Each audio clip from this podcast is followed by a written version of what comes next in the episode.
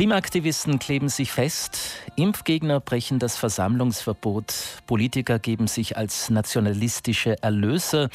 Wir haben es in letzter Zeit mit einigen Formen des zivilen Ungehorsams zu tun, doch nicht immer sind diese Protestformen legitim bzw. werden von einem Großteil der Bevölkerung als sinnvoll und rechtens betrachtet. Die Geschichte hat aber gezeigt, ziviler Ungehorsam kann durchaus ein angemessenes Mittel sein, um die öffentliche Debatte weiter anzutreiben oder auch um eine Entscheidung zu erzwingen. Georg Siller ist Philosophielehrer am Sprachengymnasium in Meran und jetzt mit uns telefonisch verbunden. Schönen guten Morgen, Herr Siller. Guten Morgen. Wie erleben Sie gerade diese Protestformen? Ich muss sagen, diese Protestformen haben eine gewisse Inflation erlebt in den letzten Wochen und Jahren. Äh, ich finde es wichtig, hier zu unterscheiden, also nicht äh, alles unter dem Label ziviler Ungehorsam laufen zu lassen, weil doch einige Unterscheidungen notwendig sind. Das heißt, wie würden Sie es denn unterscheiden?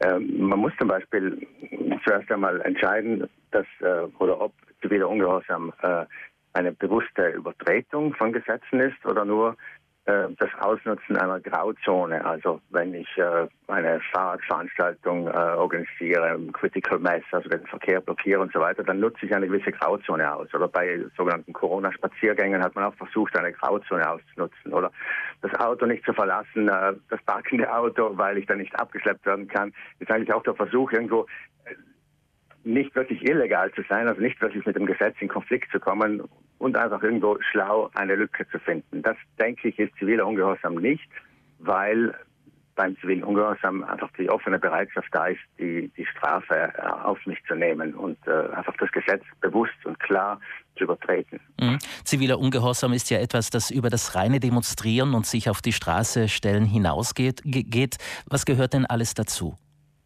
Gewaltlosigkeit ist sicher ein grundlegendes Prinzip und da kann man zum Beispiel auch sagen, dass der Sturm auf das Kapitol vor zwei Jahren nicht als ziviler Ungehorsam gewertet werden darf.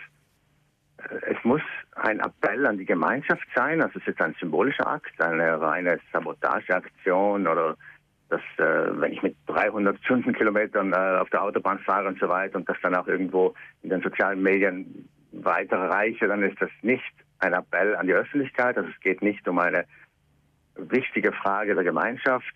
Und grundlegend für, die zivile, für den zivilen Ungehorsam ist auch, dass die bestehende Ordnung generell anerkannt wird. Also ich sehe mich als Teil einer Gemeinschaft. Ich erinnere die Gemeinschaft sozusagen an ihre eigenen Werte. Also ich berufe mich auf die Verfassung des Staates oder ich, äh, ich erkenne die anderen äh, eben als, als äh, Mitglieder des gemeinsamen Staates an und möchte aber diese an die eigenen Werte erinnern. Das heißt, Staatsverweigerinnen sind zum Beispiel nicht äh, im zivilen Ungehorsam unterwegs oder auch der Widerstand im Iran, also in einer Diktatur, wird generell eigentlich nicht als ziviler Ungehorsam, sondern als Widerstand einfach gewertet. Mhm. Auf jeden Fall soll auf jeden Fall soll dieser Protest immer friedlich und gewaltfrei vonstatten gehen.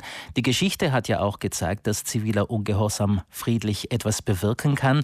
Welche Aktionen bzw. Proteste fallen Ihnen da ein? Ja, bekannt ist in dieser Hinsicht äh, die Weigerung von Rosa Parks äh, 1955 in den USA, ihren Sitzplatz einem weißen Passagier im Bus äh, zu überlassen.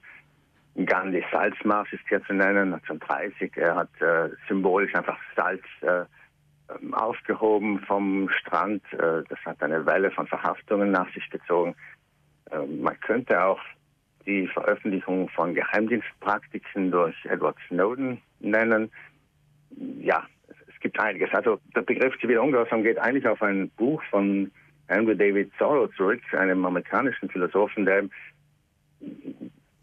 die Steuern nicht bezahlt hat, also ganz offen die Steuern nicht bezahlt hat, um gegen den Mexiko-Krieg der USA zu protestieren.